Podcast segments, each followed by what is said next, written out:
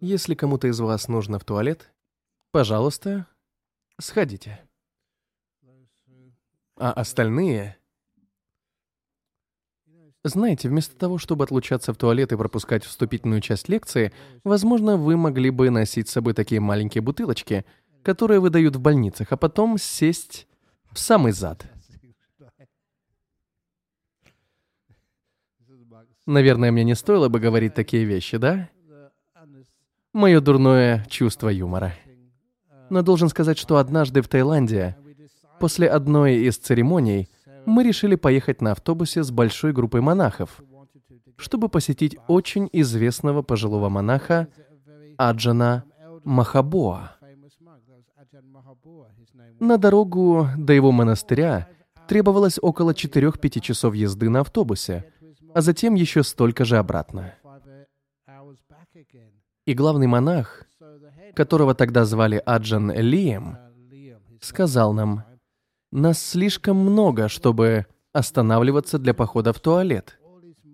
Поэтому останавливаться мы не будем. Все пять часов поедем без остановок». Затем он прошел по автобусу и раздал каждому монаху по пять пластиковых пакетов и больше десяти резинок. Почему бы и нет? Однако монахи в конце концов начали жаловаться. Поэтому автобус все-таки остановился, чтобы они могли сходить в туалет. Вот такие инновационные подходы были испробованы на монахах в те времена. Но вернемся к теме сегодняшней лекции.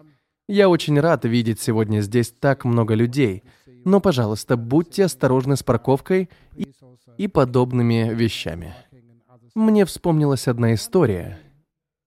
Я всегда стараюсь рассказать что-то такое, что люди точно запомнят и что поможет им увидеть мир под другим углом. Есть одна история, которую я не рассказывал уже очень давно, если не ошибаюсь. Я всегда люблю вглядываться в лица аудитории. Сегодня я вижу, что кто-то здесь впервые, а кто-то приходит уже много лет. Некоторые слушатели довольно пожилые. И именно им я больше всего люблю рассказывать свои истории, потому что предполагаю, что они забыли о том, что я уже рассказывал подобную историю и им должно понравиться. Однако эта история очень полезная. Когда-то давно, много-много лет назад, жил в монастыре один монах.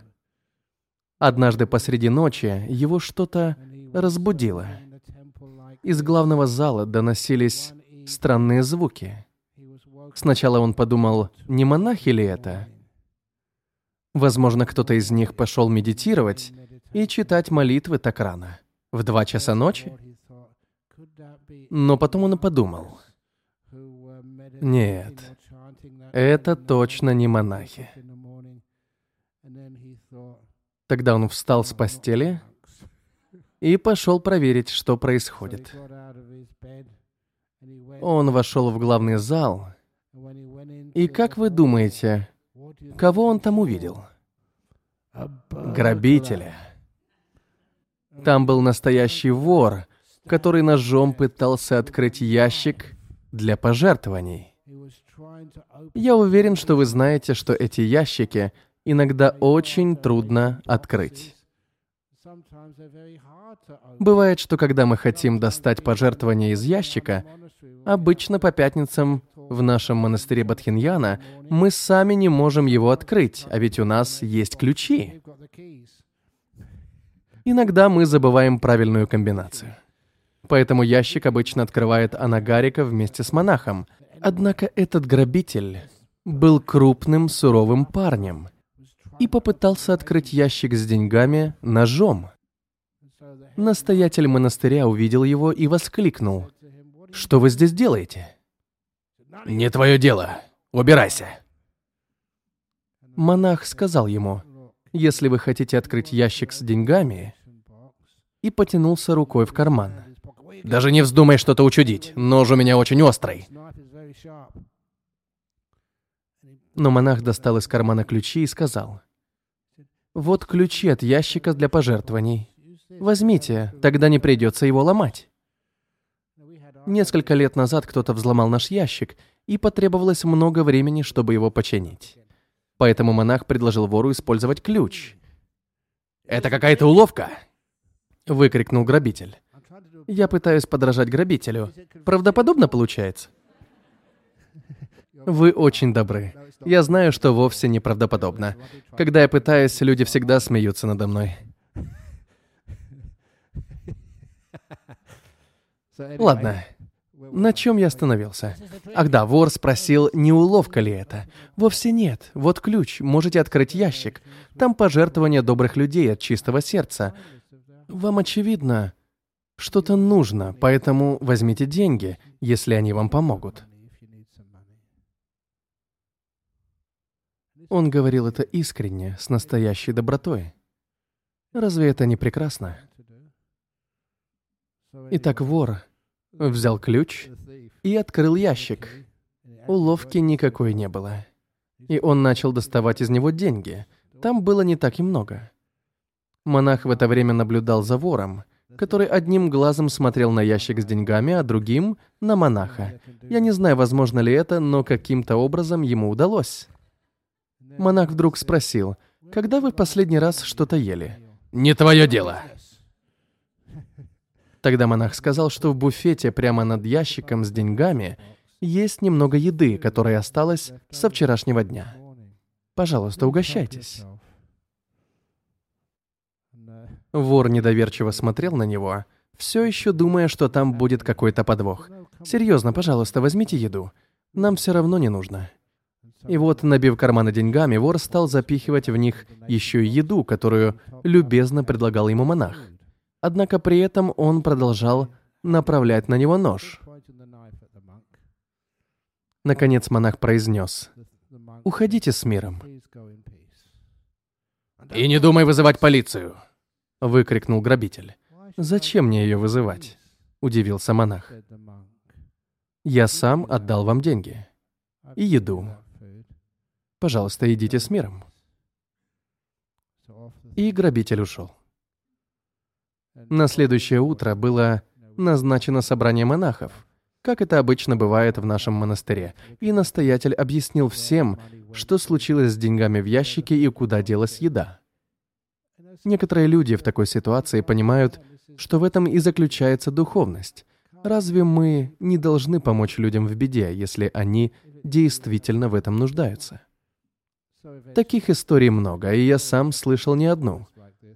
Много-много лет назад, когда я был молодым монахом в Таиланде, в провинции Аютхая, люди использовали лодки для передвижения. Даже монахи, принимающие милостыню, плавали на лодках.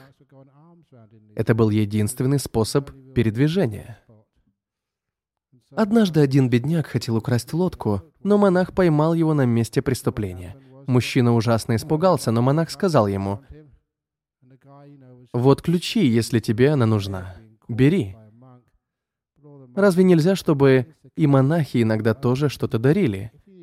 Ведь они так часто принимают дары от других людей. Как только местные жители услышали об этом случае и о том, каким добрым и щедрым оказался монах, они пожертвовали монахам еще три или четыре лодки — так что монахи в итоге остались в плюсе. Или еще помню, как кто-то показал мне австралийскую газету. Мне стоило сохранить тот экземпляр, но это было так давно. Там была статья о ребенке, который возвращался домой из школы на велосипеде. У него был хороший велосипед BMX, который ему подарили на день рождения, за несколько дней до этого. Это был прекрасный велосипед, и он ему очень нравился. Однако по дороге домой он увидел, что несколько старших детей поймали кролика и издевались над ним. Я не знаю точно, зачем они это делали, но ребенок остановился и закричал «Оставьте кролика в покое!» «Что он вам сделал?» Впрочем, старшие ребята лишь отмахнулись от него, сказав, чтобы он уходил. Возможно, они это сказали как-то по-другому, но мальчик воскликнул «Нет! Если вы отдадите мне кролика, я отдам вам свой велосипед». А ведь велосипед был совершенно новым и очень дорогим. И те парни отдали ему кролика, он обменял его на велосипед. Когда мальчик вернулся домой, родители спросили его, где велосипед. Узнав, что произошло, они связались с кем-то из журналистов, и на следующий день эта история попала на первую полосу газеты West Australian. Это была очень вдохновляющая история. Гораздо лучше, чем большинство историй, которые обычно попадают на первые страницы газет. Этот удивительный мальчик спас жизнь кролику ценой своего велосипеда. Вы, наверное, догадываетесь, что произошло дальше. Уже на следующий день мальчик получил три новых велосипеда. Некоторые продавцы прочитали о его замечательном поступке и отправили ему новые велосипеды. Он лишился одного велосипеда, но в итоге получил два сверху. И помимо этого он спас жизнь невинному кролику. Иногда мы сталкиваемся с подобными историями. Они прекрасны и правдивы. Так или иначе, вернемся к истории о грабителе. Спустя несколько дней тот монах прочитал в газете, что вора поймали. Так бывает, плохие поступки в конце концов возвращаются к тебе, и плохая карма берет вверх. Поэтому того парня отправили в тюрьму на 10 лет за все кражи, которые он совершил. Знаете, старшие монахи иногда доживают до глубокой старости. Нам приходится работать, работать и снова работать. Как думаете, сколько лет я уже здесь, в Перте? 39 лет, почти 40. Я монах уже 48 лет. Большую часть этого времени я провел здесь, в Перте. Похоже ли, что я собираюсь на пенсию? Вовсе нет. Но это не важно. Так вот, некоторые монахи живут очень долго, и тот самый монах спустя 10 лет снова проснулся посреди ночи, так как его разбудил шум, который доносился из главного зала. Он поднялся и пошел посмотреть, в чем дело. Как думаете, кого он увидел в зале рядом с ящиком с деньгами? Того же вора с ножом. В монастырь снова влез грабитель. Он обратился к монаху. «Помните меня?» Направив на него свой нож. Монах ответил, «Да, я помню вас, вот ключи». В этот момент грабитель опустил нож и сказал, «В этот раз я пришел не для того, чтобы воровать. Меня выпустили из тюрьмы несколько дней назад. Все десять лет, проведенные за решеткой, я не переставал думать о вас. Вы единственный человек, который не боялся меня, не злился на меня за то, что я украл пожертвования. Наоборот, вы хотели мне помочь. Вы отдали мне ключи и сказали брать все, что мне нужно. Вы даже предложили мне еду, зная, что я голоден. Вы были первым человеком, который проявил ко мне доброту и щедрость. Я не мог выбросить вас из головы на протяжении всех десяти лет, которые я провел в тюрьме. Но должен признаться, я вернулся, чтобы снова кое-что украсть. Вот почему я здесь. В прошлый раз я украл из вашего монастыря не то, что на самом деле представляло ценность. Я украл деньги и еду.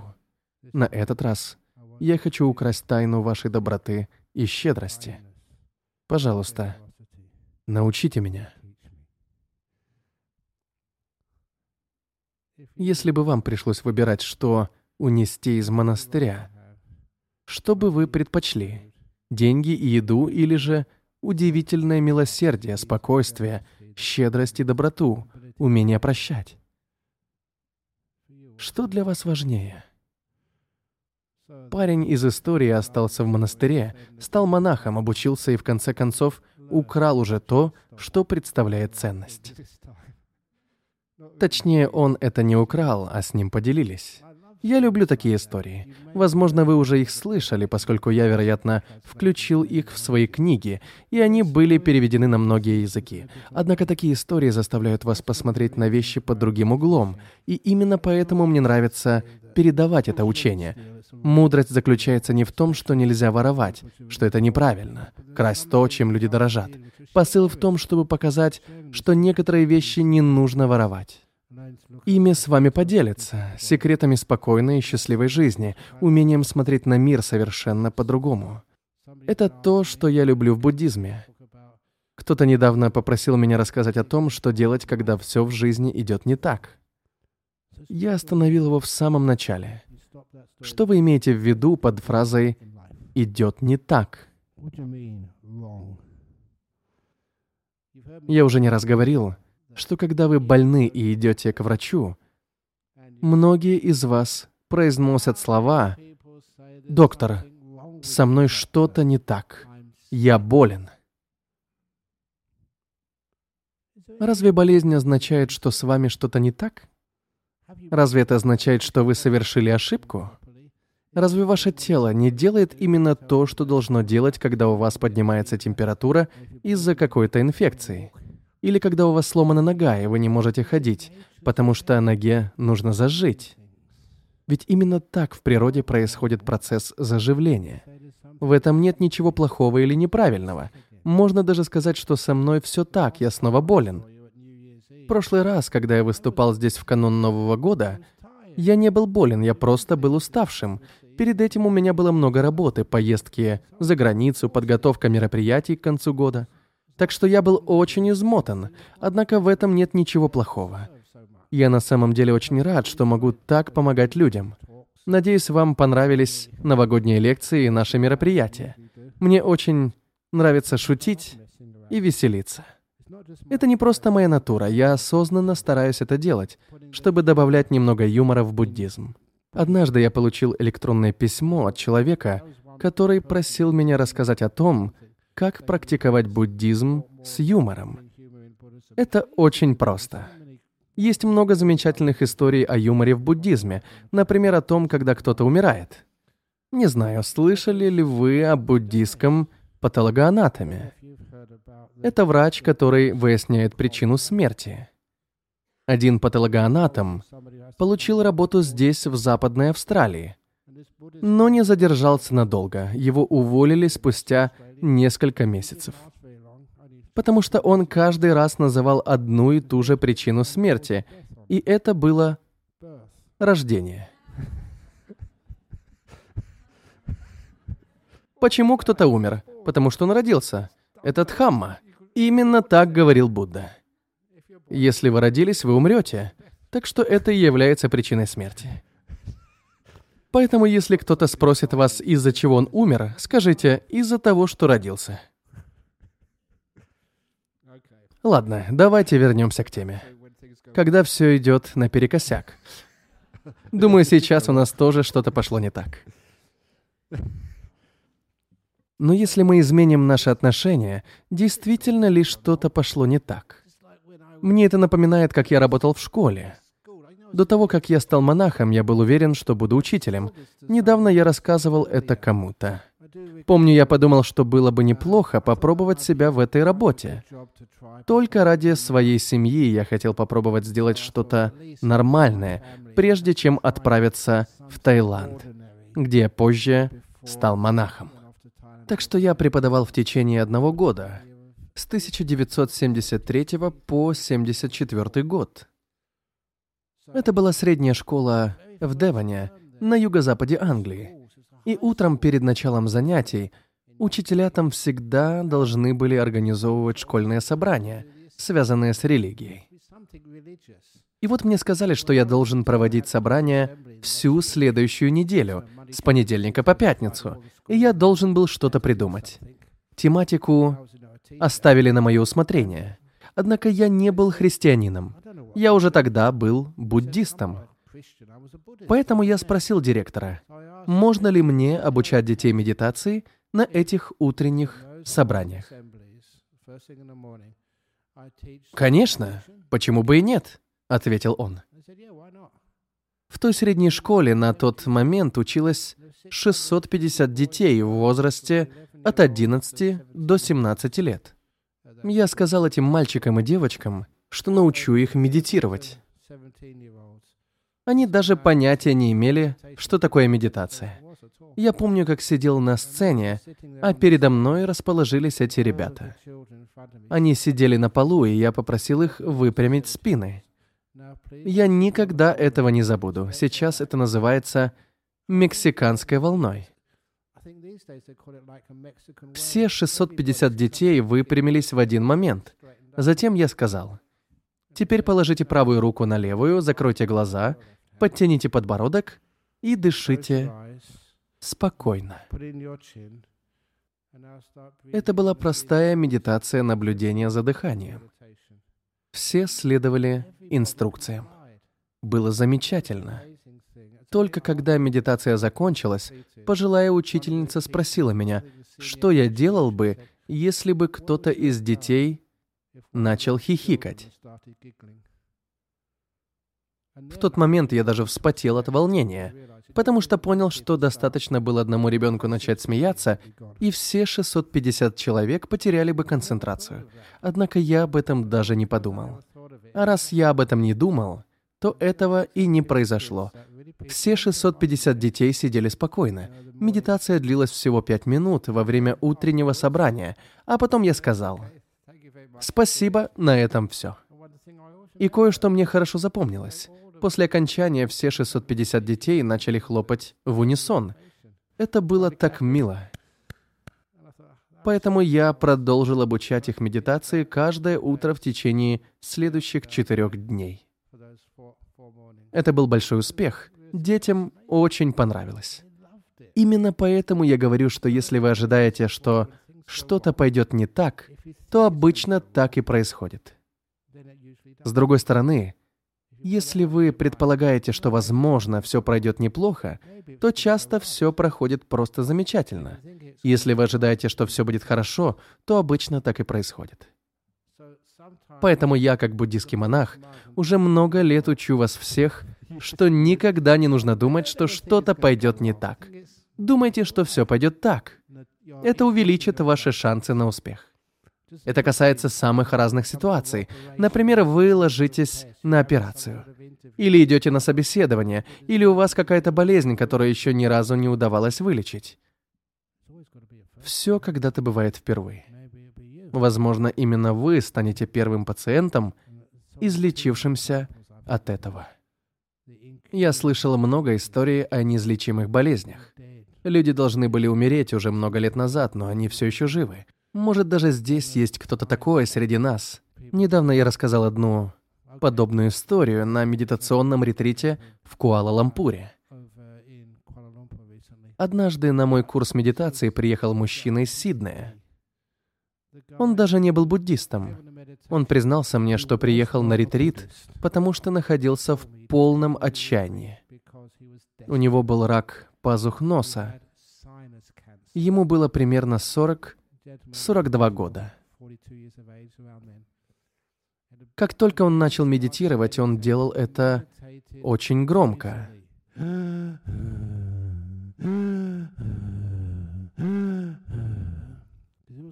Потому что ему приходилось дышать через рот, по-другому он не мог.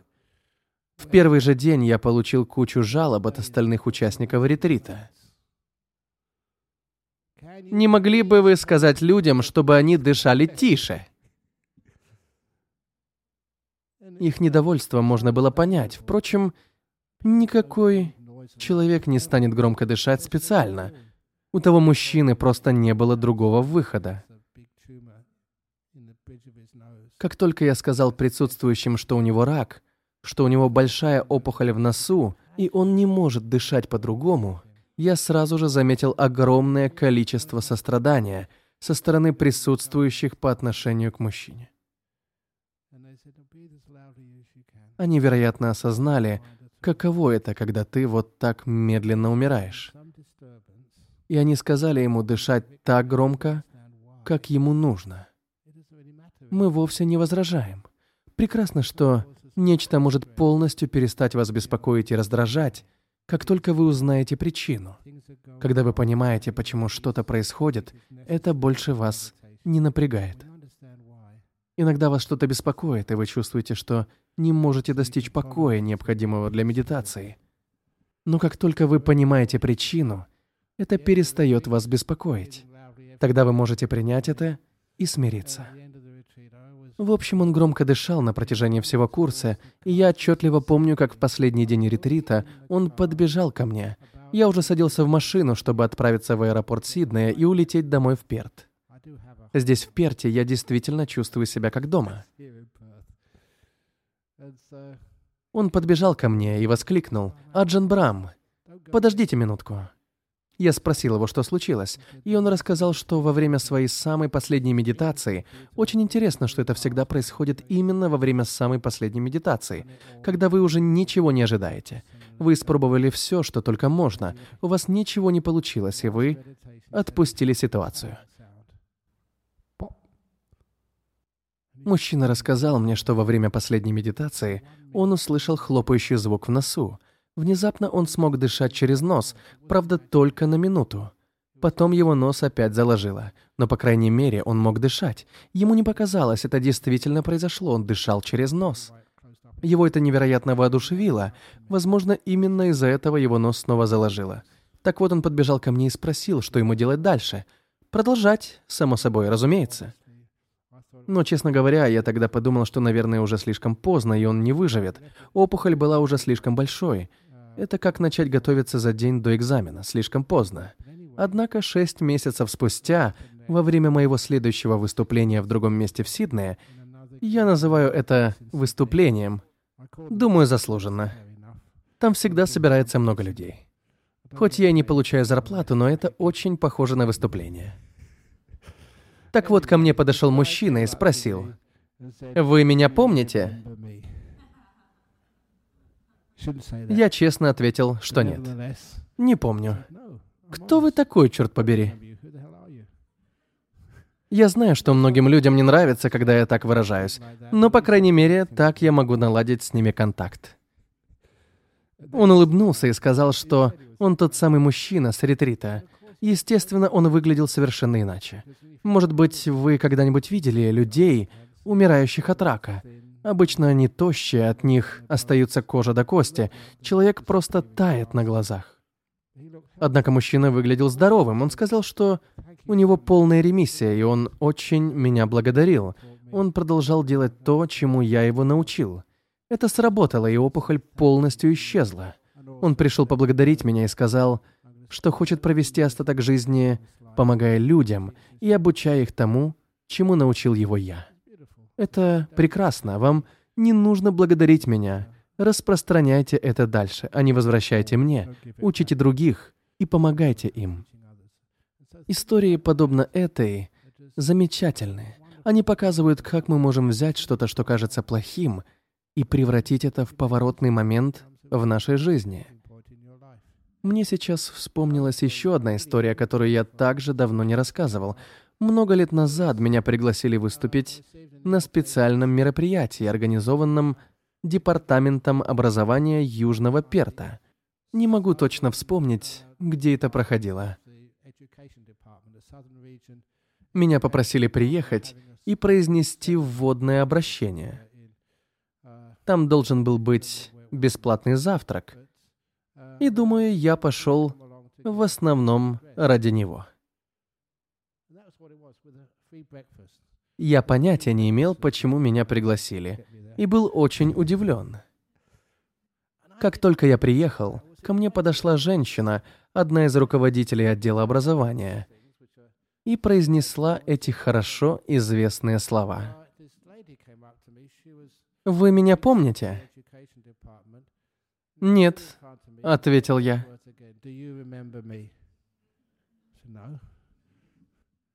Тогда она рассказала мне свою историю. Раньше она была директором начальной школы, кажется, в Кельмскате. В прошлом я читал там лекции о буддизме, о психологических расстройствах, о связи буддизма с образованием и так далее. И она меня внимательно слушала. Однажды, рассказывая там одну историю, я произнес следующую фразу. Что бы вы ни делали, отдавайтесь этому полностью. Она сказала мне, что, услышав эту фразу, она поняла, что как учитель всегда хотела сделать одну вещь. В тот же вечер она отправила заявление об уходе в школьный департамент. Она была очень уважаемым директором школы. Она сказала, что заметила, что многие дети выпадают из системы образования. Эти молодые девушки занимаются проституцией, а ребята страдают от наркозависимости. Некоторым из них всего по 15 или 16 лет, иногда даже меньше. Эти дети попали в беду, и никто не мог им помочь. Очень сложные случаи. Поэтому эта женщина уволилась из школы и обратилась в департамент образования с просьбой о финансировании своего проекта. У нее там было много знакомых, ведь раньше она была директором школы, и ей удалось получить деньги. Затем она отправилась в те места, где жили эти дети. В основном под мостами. Она знакомилась и общалась с ними, пытаясь выяснить, какой тип образования им подойдет. Она не ожидала, что они вернутся в обычную школу. Это было не для них. Она выяснила, что им нужно, провела исследование и представила результаты Департаменту образования. В итоге была разработана специальная программа. Прошло уже столько лет.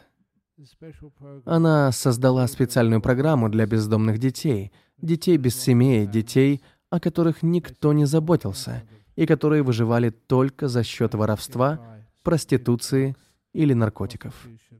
Завоевав доверие этих детей, ей удалось вовлечь в эту программу нескольких из них. Она нашла для них неиспользуемые помещения в школах, куда они могли приходить, когда им хочется, и таким образом получать хоть какое-то образование.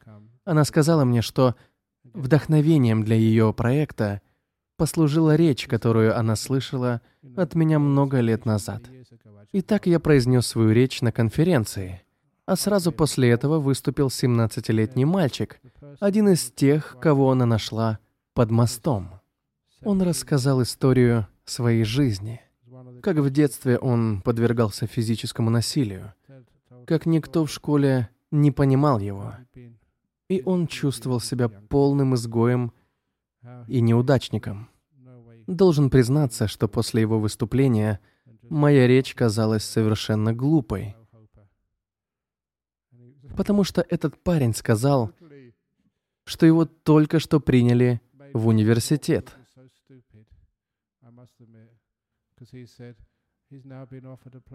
У его истории был счастливый конец, и она была примером того, что происходит, когда кому-то уделяют достаточно внимания. Не для того, чтобы осудить человека или наказать, а чтобы действительно осознать проблему и найти решение. Именно поэтому была организована эта специальная церемония. В конце концов, я получил от этого мероприятия не завтрак, а вдохновение от того, какой огромной силой обладают некоторые истории и как они могут кардинально изменить жизнь людей. Это было около 10 или 15 лет назад. Я не знаю, что случилось с детьми и той программой после этого, но нам необходимо, чтобы подобные программы продолжали появляться. Всегда будут люди, чьи интересы остаются без внимания и чьи жизни катятся под откос. У нас должны быть способы позаботиться о них. К счастью, время от времени находятся достойные восхищения люди, которые не сидят сложа руки и делают прекрасные вещи. Я слышал еще одну похожую историю о молодом парне из общины коренного населения на севере Австралии. Мальчик в очередной раз предстал перед судом, и судья сказал ему, «Ты уже не первый раз в суде. Я мог бы отправить тебя в колонию для несовершеннолетних, но не стану этого делать. Это ничего не даст. Затем судья добавил, «Не впутывайся в неприятности в течение шести месяцев, и тогда я куплю тебе велосипед. За свои собственные деньги». И у того парня получилось.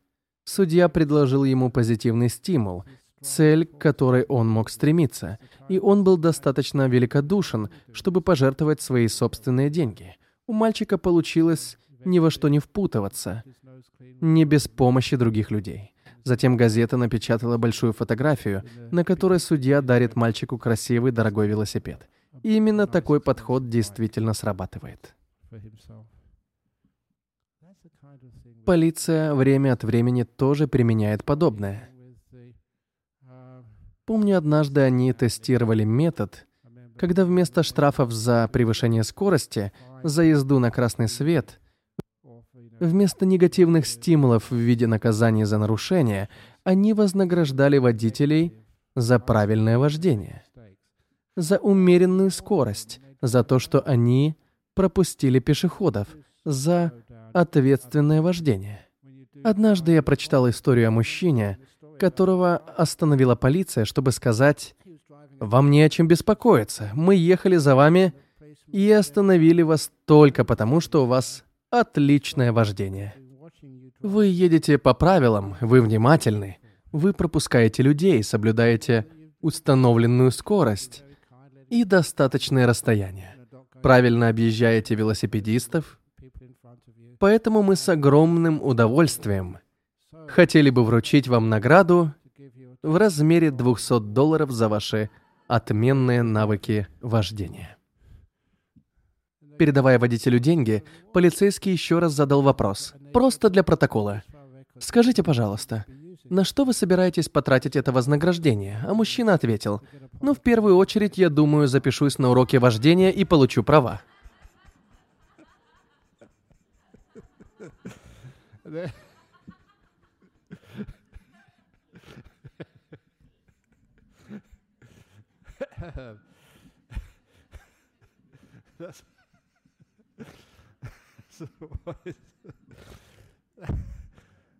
Из всех сегодняшних историй это вам, вероятно, запомнится больше всего, потому что она смешная.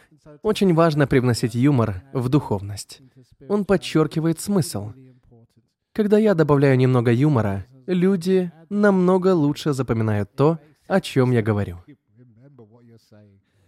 Иногда я спрашиваю слушателей после лекции, что они вынесли из нее. И они отвечают, что запомнили какую-то шутку. О чем я еще говорил? Ой, даже не знаю, я уже не помню. Но в этом юморе всегда есть что-то доброе и полезное. Так что если в вашей жизни что-то идет не так, старайтесь не смотреть на это под таким углом. Когда я работал учителем, я понял одну вещь. Я стал гораздо более открытым, чем когда я был учеником и просто хотел успешно сдавать экзамены и соблюдать правила. Только когда я сам начал преподавать, я наконец-то понял, для чего нужны оценки. Однажды мне было нужно подготовить задание для экзамена. Я был учителем математики, и мне нужно было принимать экзамен в конце учебного года. Я никогда не делал этого ранее. Я вообще никогда не любил экзамены. Я уже здесь рассказывал, что на каждом экзамене я хотел помочь своим друзьям. Я был способным учеником и хорошо знал материал, поэтому, когда я видел, что мои друзья испытывают трудности с заданием, я очень хотел им помочь. Учителя говорили, что это считалось бы списыванием, но я не согласен. Для меня это не списывание, а сострадание. Разве не так бывает в реальной жизни, когда вы не знаете, как что-то сделать, вы просто просите помощи у своего друга или знакомого? В этом нет обмана, это доброта. Так устроен мир. Так что я никогда не любил экзамены, где разрешена лишь самостоятельная работа, и ты вынужден соперничать с остальными учениками, своими же друзьями. Терпеть этого не мог. Впрочем, когда мне дали задание подготовить экзамен, это было нечто совершенно иное. Я помню две вещи. Во-первых, я спросил своих коллег, какой уровень сложности должен быть у экзамена. Один из них посоветовал мне, что он не должен быть слишком сложным. Желательно, чтобы средним результатом было 70%, 7 баллов из 10. Я спросил его, почему. Он ответил, что если ученик сдает экзамен на 70%, то это выглядит как неплохой результат ученики чувствуют, что они нормально знают предмет. Математику, английский или историю. 7 из 10 — это нормально. Оставшиеся 30%, которые дети не осилили, это информация для учителя, позволяющая выяснить, где у учеников есть пробелы и какой материал они не усвоили. Это возможность для роста. Эти темы ученикам нужно подтянуть. Когда я услышал это, я подумал, что это можно обобщить. Ведь это так похоже на жизнь. Если бы вы преуспели в жизни на 100%, жизнь бы ничего не стоила. Она была бы слишком легкой. Она ничему бы вас не научила. Вы бы не росли. С другой стороны, если бы вы были успешны только на 40%, вы бы впали в депрессию. Лучше всего добиться этих 70%, потому что это значит, что вы можете наслаждаться жизнью. А оставшиеся 30% — это когда происходит что-то плохое, что-то идет не так. На самом деле, все идет так. Это возможность для вашего роста.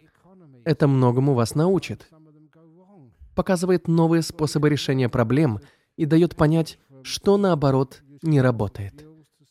Например, у нас прекрасная экономика, но иногда что-то идет не так. И именно тогда мы можем научиться чему-то новому, например, как перейти с ископаемого топлива на солнечную энергию и так далее. Мы можем научиться инновационным методам работы, как работать из дома, как лучше использовать интернет. Мы можем научиться давать старшим монахам 10 дней отпуска время от времени. Так что дело не в том, что все идет наперекосяк, а в новых возможностях сделать все по-другому.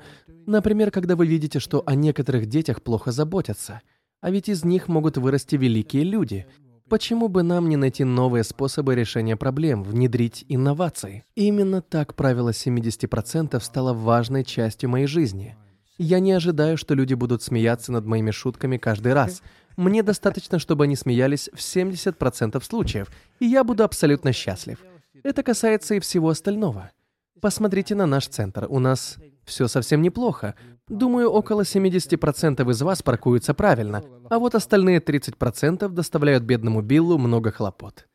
Но вы стараетесь изо всех сил, поэтому мы не говорим, что что-то не так. Именно такое мнение я нашел в учениях Будды, особенно в правилах для монахов, называемых «виная».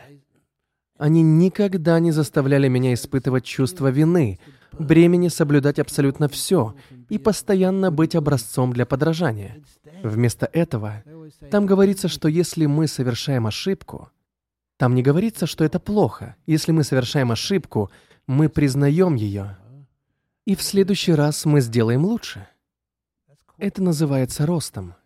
Что бы вы ни делали в жизни, например, медитировали, может быть, у вас что-то не получается, и вы засыпаете во время медитации, или вам кажется, что вы сходите с ума. Хотя я никогда не видел, чтобы кто-то сходил с ума от медитации. Вы можете сойти с ума, когда не медитируете, да. Ну уж точно не во время медитации. Так что если у вас не получается, признайте это. Не стыдитесь. В этом нет ничего плохого. И попробуйте снова. Или если у вас не складываются отношения, не думайте, что все плохо. Если вы совершили ошибку, извлеките из нее урок и попробуйте снова. Это называется ростом, обучением. Как еще можно чему-то научиться, если не пробовать? Это также относится к монахам и монахиням. Нам необходимо многому научиться. Бывает, что мы совершаем ошибки. Если кто-то из нас делает что-то не так, он может учиться и расти. Это одна из моих проблем. У нас теперь слишком много монахов, и я не знаю, где их всех разместить. Боже мой, они не хотят уходить. Нет, это замечательно. На самом деле, очень приятно приезжать в такие страны, как Малайзия или Сингапур, где я недавно был, и слышать, как счастливы местные, что некоторые наши монахи теперь ездят туда преподавать. Знаете, какого монаха они там очень хвалили? Достопочтимого Суньо. Кажется, он читал лекции и здесь, не так ли? Да. Люди рассказывают мне, как замечательно видеть продукцию моей фабрики монахов. Именно так я называю наш монастырь Бадхиньяна, а также Вихары Кусала и Албани, и женский монастырь Дхаммасара. Это, кстати, моя фабрика монахинь. Так вот, вы кладете внутрь сырье, крутите его, включаете конвейер и создаете очень вдохновляющих монахов и монахинь, и мирских последователей тоже. Совсем как фабрика. Мне нравится эта идея, потому что иногда вы приходите сюда, и вам может показаться, что некоторые из исходных продуктов совершенно безнадежны. Я недавно кому-то рассказывал, что иногда я посвящаю кого-то в монахи, при этом думая, «Боже, зачем же я это делаю? Ничего хорошего из этого не выйдет». Но если дать людям шанс, они становятся прекрасными монахами. То же касается и монахинь. Иногда кто-то говорит мне, не стоит ее посвящать, вы не знаете, какая она на самом деле. Может быть, я не знаю, какая она. Однако у меня есть представление, какой она может стать.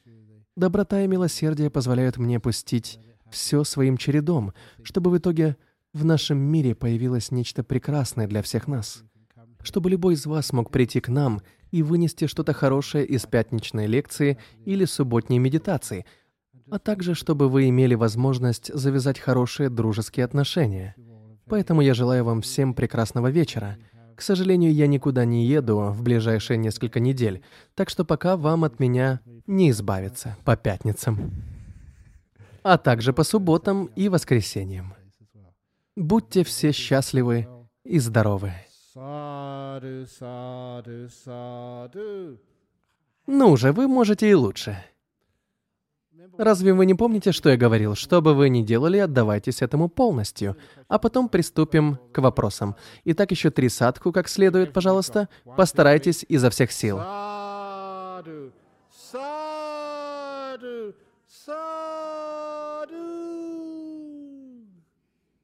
Так-то гораздо веселее. Вы знаете, что означает слово садху? Отлично, да. Другое значение могло бы быть ужасно, но не думаю, что оно здесь подходит. А теперь пришло время для вопросов. Будут ли вопросы от присутствующих, прежде чем мы перейдем к вопросам из-за границы? Хорошо. Сначала вопросы из-за границы. Сегодня у нас вопросы из Британской Колумбии, Хьюстона, Индонезии, Германии и Эстонии. Сначала вопрос из Эстонии. Дорогой Аджан, является ли сукха дукхой? Иными словами, существует ли какой-то опыт, который не является дукхой? Это очень глубокий вопрос. Вы правильно говорите. Все является раздражением. Но есть и приятные вещи, которые мы считаем большим счастьем. Например, когда ваша любимая команда по крикету выигрывает. Является ли это счастьем?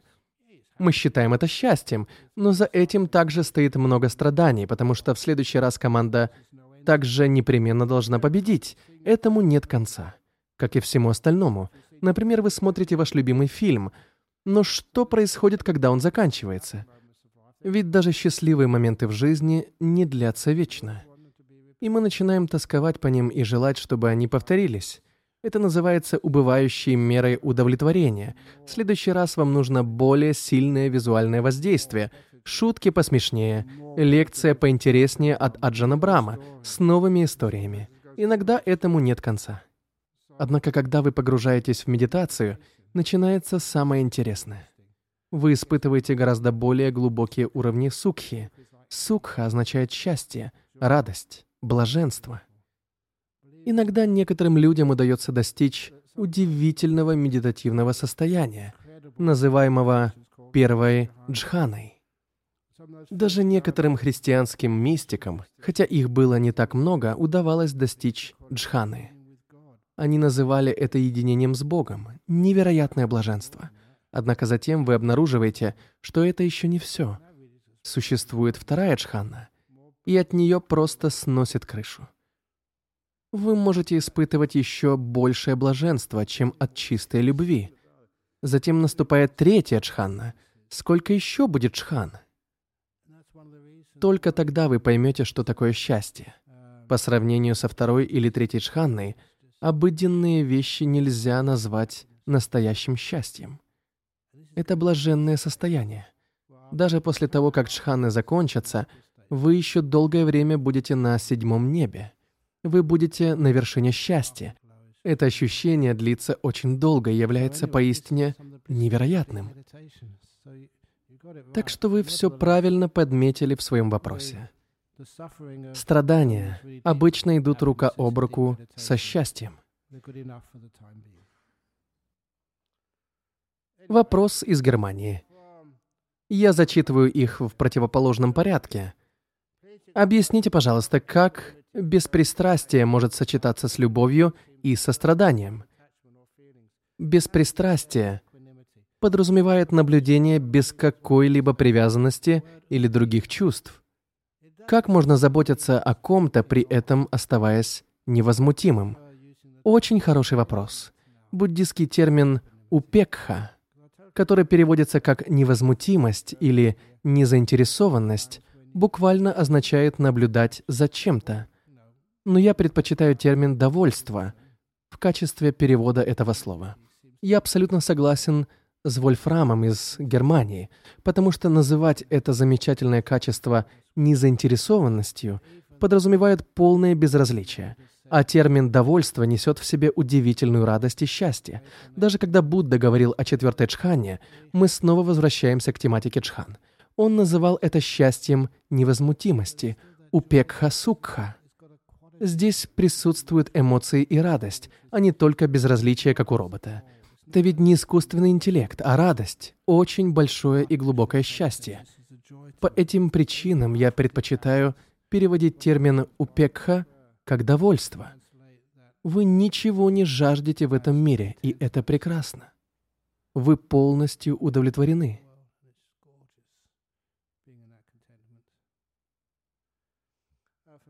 Вопрос из Индонезии. Я вижу, как люди во власти пренебрежительно относятся к своим подчиненным. Почему они так поступают? Не могли бы вы напомнить нам, как противостоять таким задирам? Во-первых, не задирайте никого сами. Говорить кому-то, что делать или не делать, никогда не будет так же эффективно, как вдохновлять его.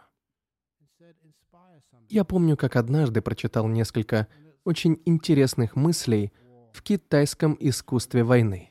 Один генерал в китайской армии много веков назад имел лучшую дисциплину в своем подразделении. Император захотел узнать секрет его успеха. Как вы добились того, что ваши солдаты всегда выполняют приказы? Он имел в виду ранний подъем на учение, риск жизнью в сражениях. Почему они это делают? Генерал ответил, «Я прошу у них только то, чего они сами хотят. Но как они могут хотеть вставать в такую рань каждое утро? Как они могут хотеть идти в бой, где они могут быть ранены или даже убиты? Он ответил, что все дело в мотивации. Генерал прекрасно умел мотивировать солдат. Он мог убедить их, ободрить и вдохновить настолько, что они сами хотели рано просыпаться по утрам.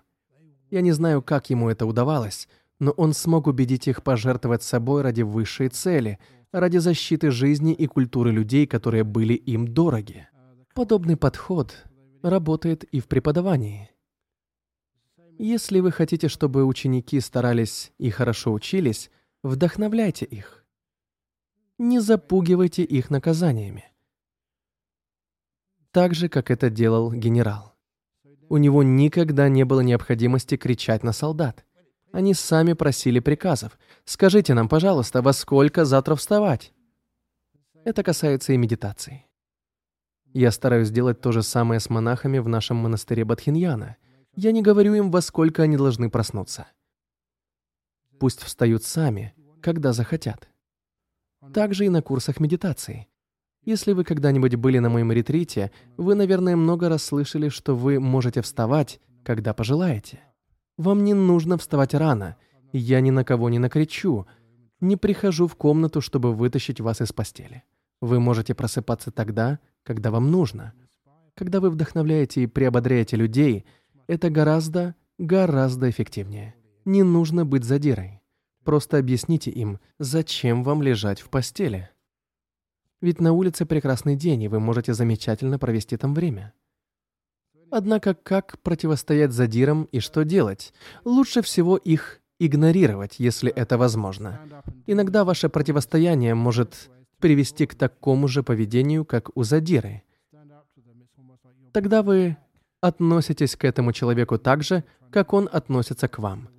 но вы находитесь в более слабом положении.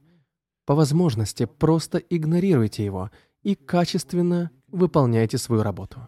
Если вы хорошо выполните свою работу, вы можете игнорировать его, даже если на вас кричат. Не реагируйте и делайте свою работу. Я знаю, что это трудно. Некоторые руководители совершают большую ошибку, когда думают, что им нужно запугивать людей, чтобы добиться выполнения задач. Почтенный Метаджи, скажите мне честно, я когда-нибудь запугиваю? Советую вам ответить правильно, иначе не оберетесь проблем. Но нет. Это не мой способ преподавания. Вы хотите ответить? Я сказал нет. Хорошо, отлично. Вопрос из Хьюстона. Я не могу найти баланс между учебой, работой и общественной жизнью.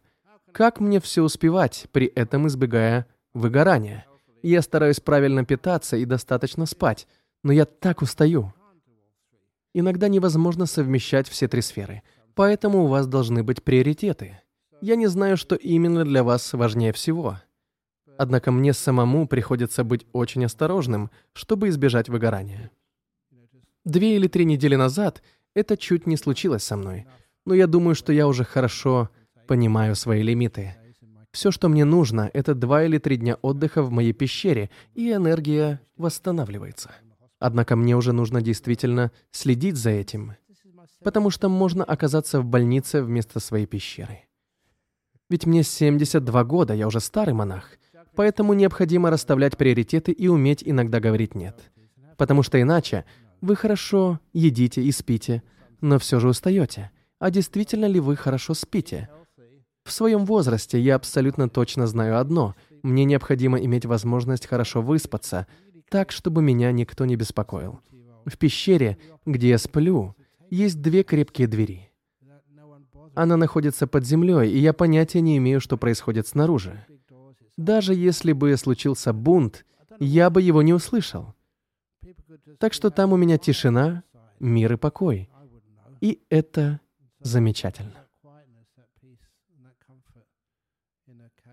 Пару лет назад мне пришла мысль, что если бы кто-то хотел начать успешный бизнес и заработать немного денег, но при этом получить много хорошей кармы, он мог бы найти какое-то спокойное, тихое место где-нибудь недалеко от Перта и построить там не монастырь, а место, где люди могли бы просто хорошо выспаться. Прийти в любое время дня и ночи, заплатить и спокойно спать.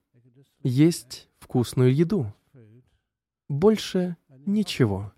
Никаких прогулок на природе, никаких занятий, никаких медитаций, только если вы хотите заниматься этим сами, но никакого обучения. Это было бы просто место, где вы можете насладиться удобной кроватью. Вы можете спать когда угодно и сколько угодно, получить вкусный завтрак, а потом снова спокойно лечь спать, если вы этого захотите. Такой себе сонный ретрит. Сколько из вас поехали бы туда? Видите?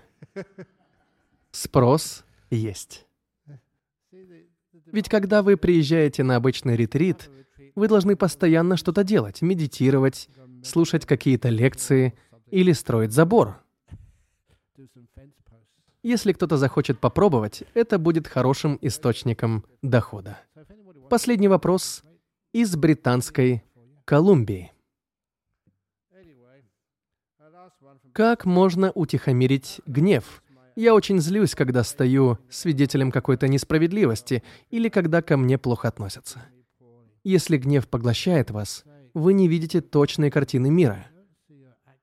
Помните мою историю о двух кривых кирпичах в стене? Я хотел разрушить всю стену, потому что видел в ней только плохое. Вы зацикливаетесь на негативе и видите вещи только с одной стороны. Я был готов взорвать стену и начать все сначала. К счастью, кто-то сказал мне, что стена не так уж плоха, и указал мне на 998 ровных кирпичей. Тогда мне больше не хотелось ее сносить. Вы правы, в мире много несправедливости, но есть и прекрасные истории, в которых справедливость торжествует. В конце концов, закон кармы преобладает. Возможно, вы знаете мою поговорку. Не ищите мести, карма и так доберется до всех подонков. Простите за грубое слово. Но так люди лучше запоминают. То же самое говорил и Будда. Мы должны говорить на местном языке. Согласно тому, что сказал Будда, я должен использовать те же выражения, что и вы. Но потом кто-то сказал мне, что лучше этого не делать. Мне говорят, что я не должен использовать некоторые слова, например, «дерьмо».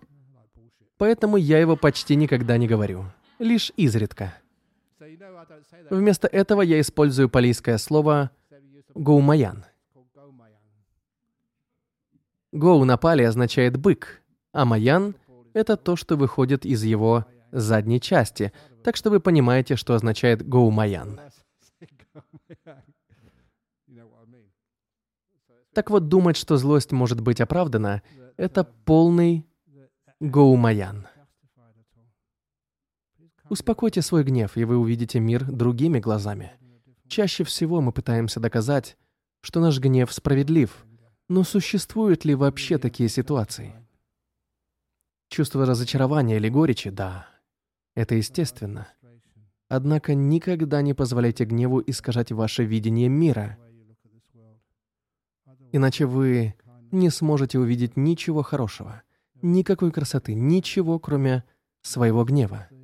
А если люди к вам плохо относятся, возможно, это и так, но пусть в мире будет хотя бы один человек, который никогда не будет относиться к вам плохо. Вы сами. Пожалуйста, будьте добры к себе. Это самое важное. Тогда в мире будет как минимум один человек, который будет к вам добр. Люди могут относиться к вам плохо, но не делайте этого сами. Я до сих пор каждое утро смотрю в зеркало и делаю свою зарядку. Это очень полезно.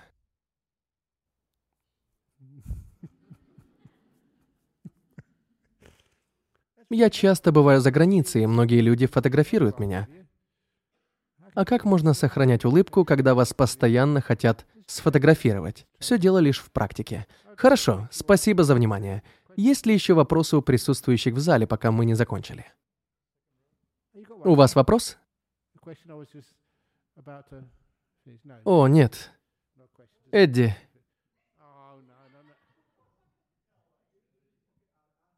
Ладно, только быстро. Хорошо, достаточно.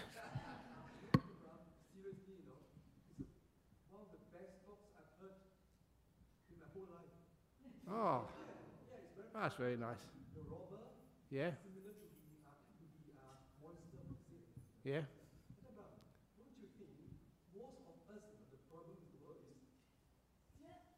Sorry, what's that? Oh, Это была uh, очень сильная лекция, Аджинбрам. Одна из лучших, которые я когда-либо слышал в своей жизни. Очень приятно. Давайте закончим ее, пока не испортили. Нет, ничего, продолжайте. Знаете, что в той истории вор похож на монстра? Не думаете ли вы, Аджин, что людьми движет наше ложное эго?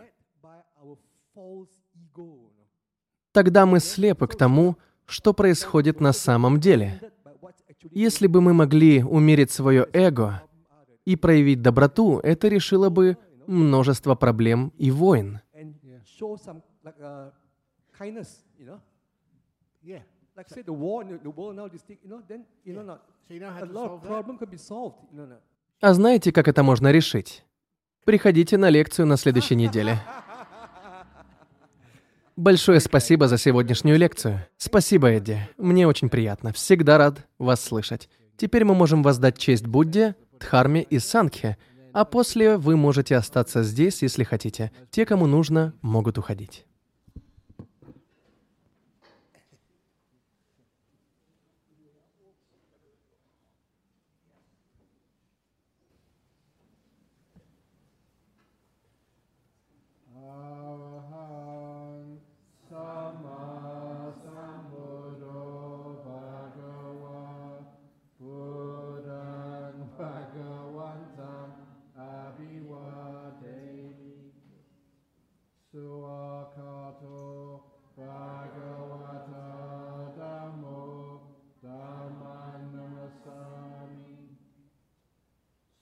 Satipano Bhagavato Sawaka Sango